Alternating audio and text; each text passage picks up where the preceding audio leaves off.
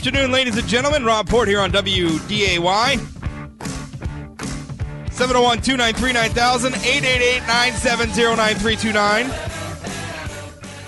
Email talk at WDAY.com. You want to join the show that way? You can tweet me too at Rob Port. We're going to talk about a lot of stuff. Uh, students at the University of North Dakota protesting. They're hanging up banners saying, cut administration, not sports. I'm going to talk about that in a moment. Also coming up at uh, about 138, we'll have on a Bismarck attorney by the name of Jackson Lofgren. He's done a lot of work in the area of civil asset forfeiture. Have you heard of that? Y- you might have. It, it's actually gotten a lot more attention for being a little bit of down in the weeds type of policy. It's, it's pretty outrageous what it is. And, and I, I want to preface this by saying in the state of North Dakota, civil asset forfeiture is not a problem. Not be, it's, it, it has, I, I shouldn't say that. It hasn't been a problem relative to other states, right? So other states abuse this very badly. Um, and, and it's essentially a process by which if if law enforcement believes that your property has been involved in a crime, so let's say you get arrested because police think you're transporting drugs in your car. Um, in addition to whatever criminal charges they may bring against you, they can also initiate a civil procedure against your property. And they, they, they, they seize your property, right? So, so they take it. And then if you don't prove that your property wasn't committed in a crime, so sort of a reversal of what we typically expect in the criminal justice system, which is that you're innocent until proven guilty, you have to go into court and prove that your property wasn't used in a crime. And if you don't prove that, the cops get to keep it. And so in the State House of Representatives, uh, State Representative Rick Becker passed, uh, he, he introduced and it passed on a 50 to 42 vote in the House earlier this year, a bill that made a number of changes to that process, uh, including moving any proceeds from the seized property, uh, or the forfeited property, excuse me, that money would go into the general fund instead of staying with the, the law enforcement departments, right? So sort of removing that financial incentive from, you know, from seizing and forfeiting profit. Um, you know, that would go to the general fund where the legislators would decide where that money would get spent, not to law enforcement who are the ones doing the seizing. If the bill failed in the state Senate, not a single senator voted for it, and that's a little depressing. So we're going to talk with uh, Jackson Lofgren about that uh, coming up here at 138. Uh, good afternoon, Teal. How are you?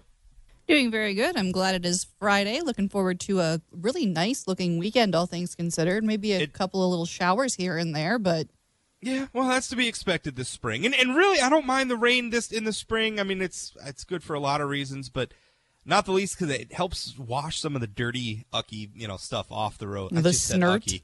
You can tell I have kids. I just said ucky on the air. What am I oh, it's a good day to be on AM 970. All right. Now we're going to get serious. Maybe. At the um so at the University of North Dakota there's been obviously all, all over the state. I mean, I think I warned a few weeks back that that we were, you know, we we got the final forecast in. Lawmakers were going to be finalizing budgets and that's when we were going to start to see a lot of the headlines and and and you know the, the fighting and, and the social media posts and all this stuff about what's going on with the budget.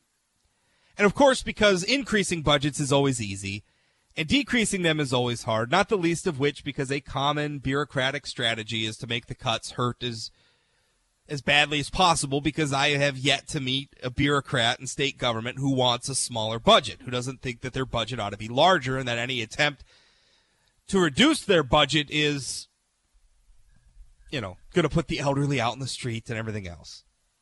We're fine. We're going to get through this. We're just going to have to deal with some of the sensationalism for a while and then and then I think we'll find that really a lot of the bloat that we're cutting out of the budget was was stuff we either don't need anymore because it was oil boom stuff uh, where the needs have, have sailed or we're going to find that we didn't maybe we didn't really need it to begin with I mean, that's that's really the problem. Spending drove this problem. I mean, there's people out there saying, "Oh, we got to we got to increase taxes. We got to bring in more revenue." what happened and and you know republican lawmakers republican leadership in this state deserves 100% of the blame because they had the majorities throughout it although i would point out the democrats were on their left flank wanting to spend even more but what happened is our political leadership in this state spent everything right they they spent everything everything that wasn't nailed down we got a tidal wave of revenue in during the oil boom and what they found is that mostly it was easier to just say yes to everything than to say no right? Why why risk reelection? Why do the hard work of having an argument about why a budget shouldn't go up when there's so much money sitting around? You can just say yes. So they said yes to everything, and now what we're going through is a budget correction. And you don't you don't fix a needed budget correction. You don't fix a problem that was created by overspending by raising revenues to try to sustain the spending. We don't need tax increases in North Dakota. We especially don't need tax increases at a time when we want our economy to bounce back, to maybe start producing some of these revenues again. That's not what we need. You don't you don't raise taxes when that's going on. You keep taxes low because what do we want? We want to attract businesses to our state. We want to attract a diverse economy, and part of the way you do that is by having low taxes. So we're going to hold the line on taxes and we're going to we're going to correct the budget, but part of that is producing debates such as the one we're seeing at the University of North Dakota right now, where some students are worked up, and I'll get to that in the next segment. Love to hear from you. 701 293 9000 888 970 9329. Email talk at WDAY.com. We'll be right back. Don't go away you tell me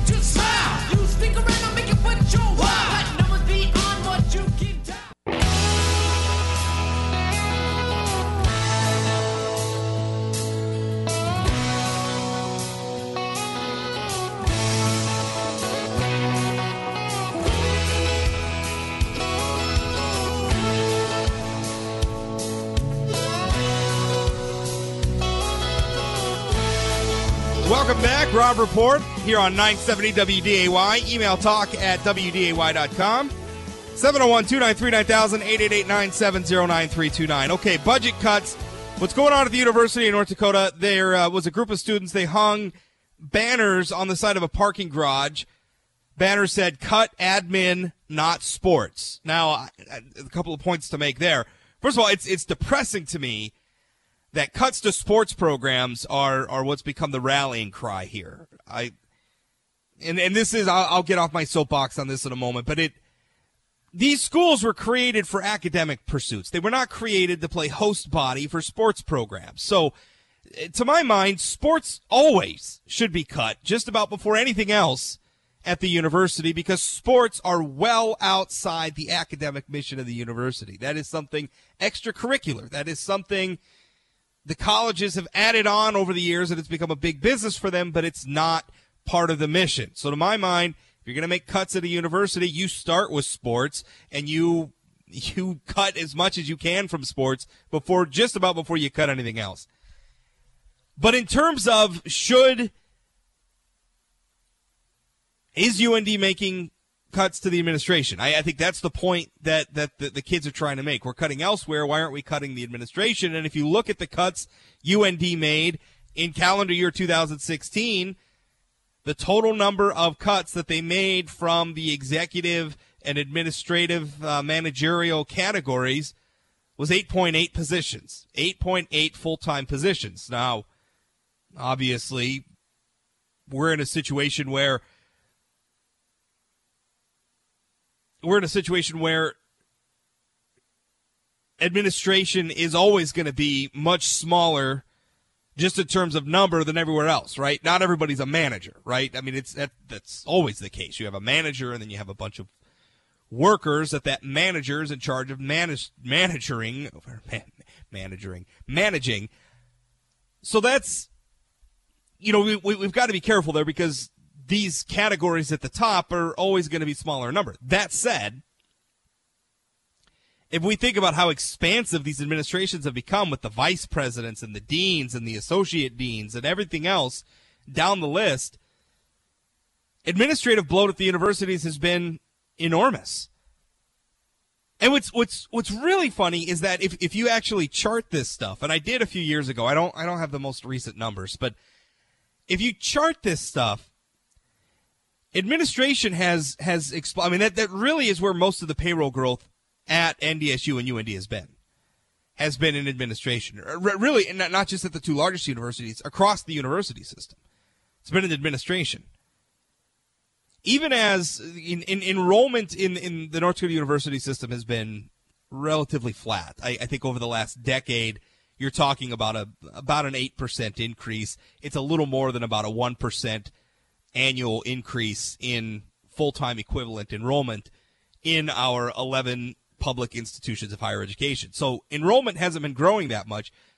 Faculty hiring, frankly, hasn't been growing that much. It's been really pretty flat too, as you would expect. If if enrollment's not growing, then we really don't have a need to be growing faculty positions either. But where there has been an enormous amount of growth is in administration. And I think the last time I looked at the numbers, we were looking at, at administrative growth that was like 20%.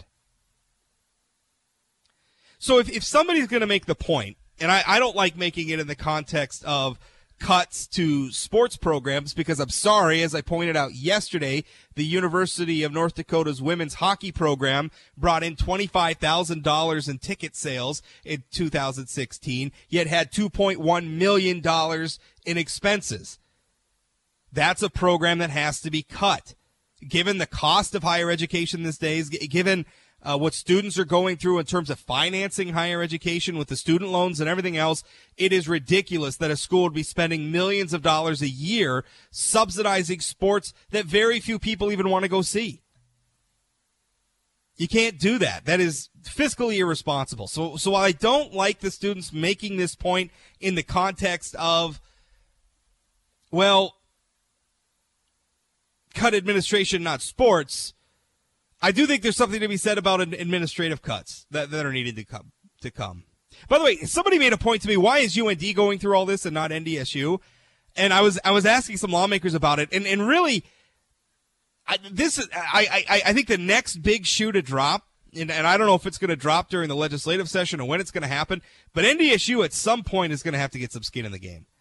I think they've been getting by by moving money around. I think they've been getting uh, by by. Uh, you know, cutting cutting some stuff. They've been cutting research and some other things, but they haven't been cutting staff really. They haven't been cutting positions really. And at some point, they're going to have to. At, at, some point, I, I think NDSU is going to have to go through what UND's gone through, and they haven't yet. And I, I think they haven't because, you know, like I said, they've been moving some stuff around in the budget, but. I think there's a day of reckoning probably coming coming with with NDSU right now. So I know there's always an intense rivalry between NDSU and UND, and fans of the two schools hate each other, which just seems silly and childish and petulant. But all of you NDSU fans out there who are experiencing Schadenfreude at what's going on at UND, your day's probably coming. At some point, these schools have been grown, you know, spending at these schools have grown far beyond the state's needs.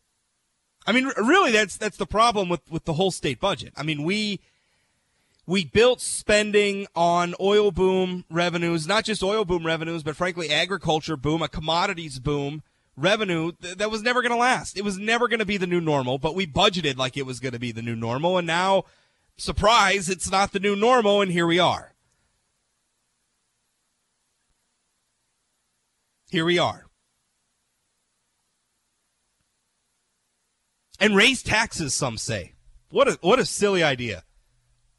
Why would you want to raise taxes in a state, right? Uh, North Dakota has a chronic problem with a worker shortage, right? We have a chronic problem with needing to diversify our economy so that we're not so dependent on these commodity driven industries, oil and agriculture, which isn't to say those industries are fine. They're important. We should promote them and we want them. We don't want them to go anywhere. But I think what people are saying, we need to add more. We need to add more pieces to that pie so that we're diversified and we're not so, you know, influenced by commodity prices up and down. And if we want to do that, how are we going to do that by raising taxes? How are we going to do that by making it more expensive to live here? Right? I mean, North Dakota already has, let's face it, has a lot to overcome because of our weather. We have a lot to overcome because we have this perception that this is a boring state that there's not a lot going on here, which I think is unfair. So we have to overcome all that to try to attract people to come here and invest and to work and to find prosperity and happiness. And what would make that case harder is higher taxes. We got to keep taxes low so people want to come here.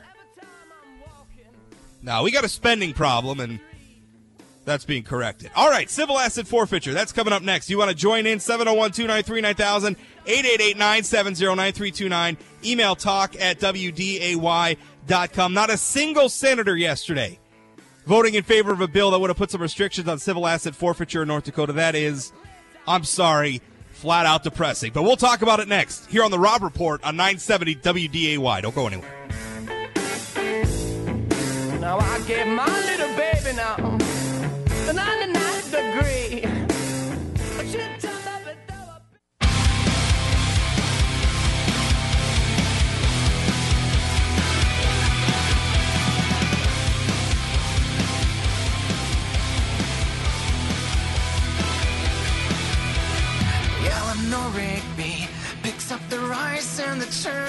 Welcome back. Emailer Jerry says one reason why NDSU isn't having the money issue yet 20 men's and women's sports for UND. NDSU has 14. Yeah, well, I, I don't know if those. I don't know if those numbers are 100% accurate, but I, the, the larger point is 100% accurate. Uh, NDSU and UND, and UND had a lot more sports. Um, and, and even if, if you broke down it, was spending a lot more money subsidizing it. Even even in um, 2015, which which you know saw both US, UND and NDSU lower the amount of subsidies that they were putting towards sports.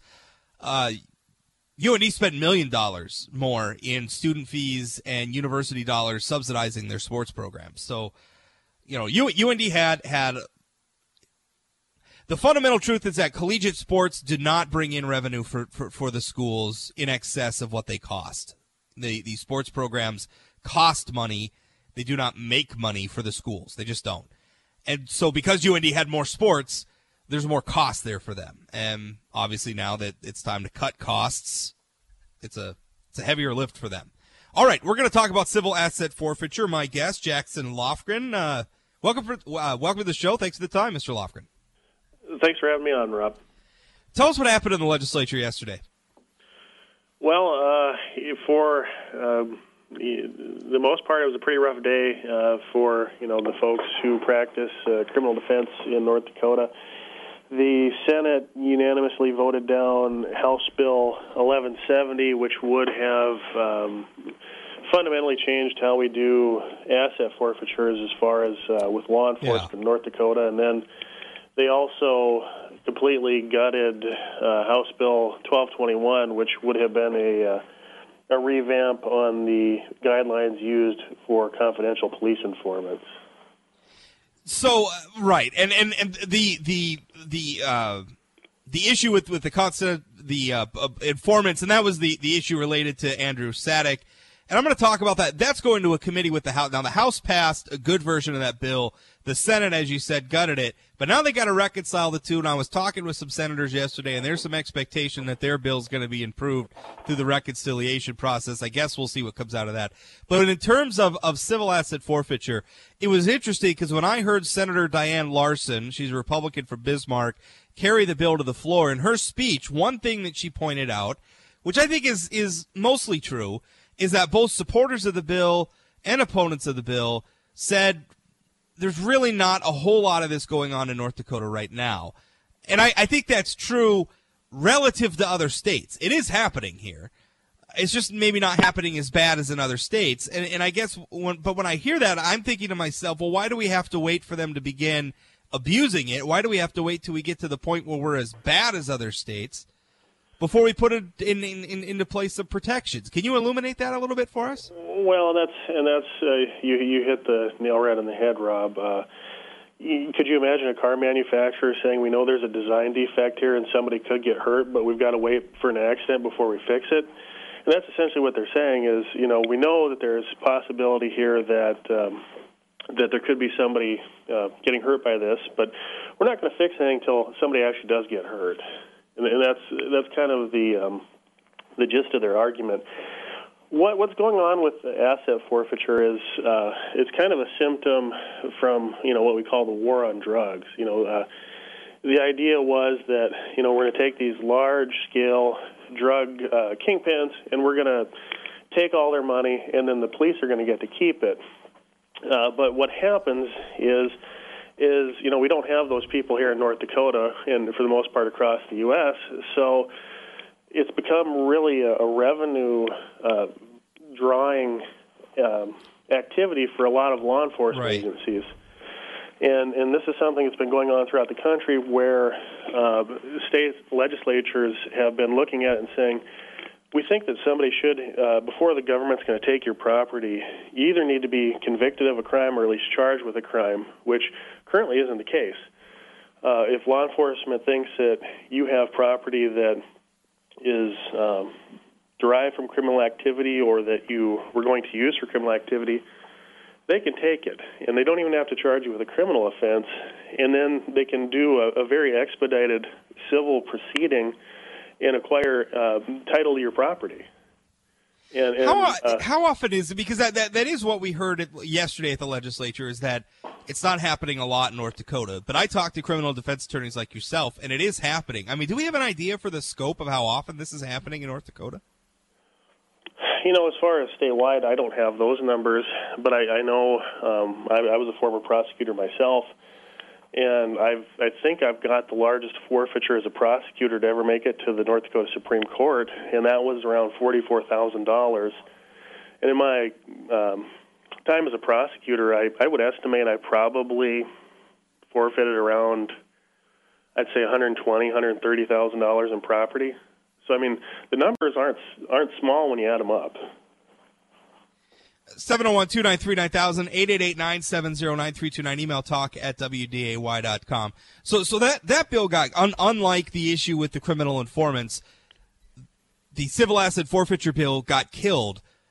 Where do we go from here? I mean, I mean, is, are there any policies we could put in place in the interim? Are there practices we could do through the judiciary to, to, to try to protect against this going forward? Or are we just at the status quo until we get another shot at it next session?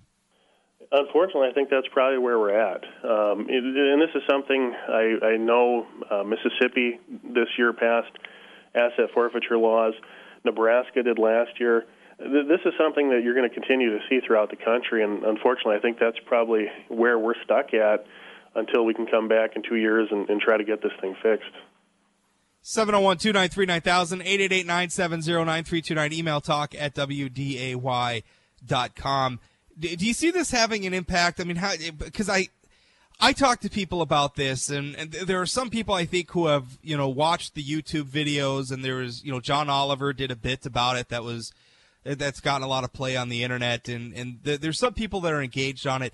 Do you sense, though, that this is something that, that the, the larger public really has any, any cognizance of? No, not really. I, in my experience, you know, doing criminal work and, and dealing with people and trying to reform some of the laws that we have, you know, the often effect you have is sort of the not in my backyard philosophy that, you know, it's not an issue as long as it's happening to everybody else.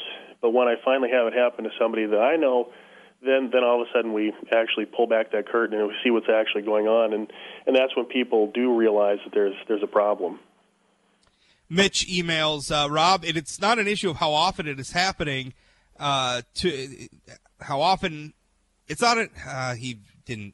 Basically, he's saying it's not an issue of how often it's happening. It's it's the fact that it could happen, and I think that's a good point. I mean, I think that's a point I made on the blog yesterday. Was why do we need? I, I think you made it earlier in the segment too. Why do we need to sit around and wait for the government to start abusing us more before you know, b- b- before we do something about it, or before we put in place some protections.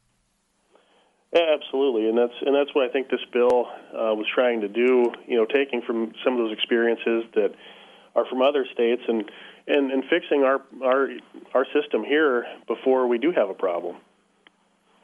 Because essentially, as it stands right now, uh, there's a heavy financial incentive to do this. Now, I don't. I don't, I don't think most of our law enforcement officers are interested in just going out and pe- taking people's stuff, you know, to, to, to bring in funds for their departments, their agencies, or whatever. But, you know, uh, they're human beings too, and in any group of human beings, there's some bad apples, and the potential there is is big. So this legislation would have directed the revenues into the general fund, and also would have put in place some requirements that you actually be charged with the crime or convicted with the crime. Explain that a little bit for us. Yeah, right now, um, you don't have to be convicted of a criminal offense for the government to take the title of your property. What what they can do is, um, you know, let's say they find you, um, you know, driving or or whatnot. They stop you. They find drugs of any amount, and then they find some U.S. currency. If if they can create an argument or formulate an argument that that currency must somehow be related to the drugs, whether you must have sold drugs to got it to get it, or um, we're going to buy drugs with it, they can take it. And they can serve you with a summons and complaint. They don't need to charge you. And then they can push a, a fairly quick civil proceeding through um, without even having a criminal conviction or a criminal charge. And, and it's problematic because uh, for some people, that's going on at the same time as their criminal charge.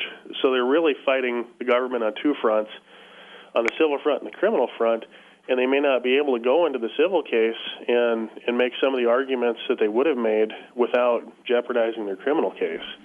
And especially for indigent folks who are, you know, they're, they're um, dealing with court-appointed counsel, that only applies to the criminal side. So a lot of times, on the civil side, they're left um, arguing pro se against the government, and the government's lawyers. Were you surprised that not a single senator voted for this? Yes, I was. It it uh, it didn't pass unanimously, obviously through the House, but it passed. And to get to the Senate and not have a single senator vote for it was uh, surprising. That um, the bill was not anti-law enforcement in any means. It it didn't say that they couldn't acquire property. It just said that there had to be a criminal case. And then rather going directly to the law enforcement agency, it would go to the state general fund and the reason behind that is is it takes away some of the incentive for um, misuse. That if the agency knows that they're not going to essentially get to keep that money themselves, it's going to go to the state. There's less incentive to to um, sort of blur the lines and, and uh, less incentive to um, take money in a case where probably it shouldn't be taken. Well, I, I, I think from here until the next legislative session, what we need to do is keep a uh, keep a weather eye out for any instances of this happening in our state. Shine a spotlight on them, try to raise awareness about it, and take another crack next session. But it's it's disappointing to have seen this bill gone down in the Senate because even if even if there were problems with it, I, I I feel like any concerns could have been amended and we could have at least kept moving the ball down the field. But they killed it. They didn't get a single positive vote, so I guess we are where we're at. Jackson, thanks for your time. Certainly appreciate it, sir. Thanks, Rob. Thanks for having me on. Jackson Lofgren, he's a Bismarck attorney. He's been working on this issue, and it's it's not a good one. The Senate should have passed the bill, or at least amended it into something. Find some compromise and move the ball up the field a little bit. That would have been the right move. We'll wrap the show up right after this. This is the Rob Report on 970 WDAY. Don't go away.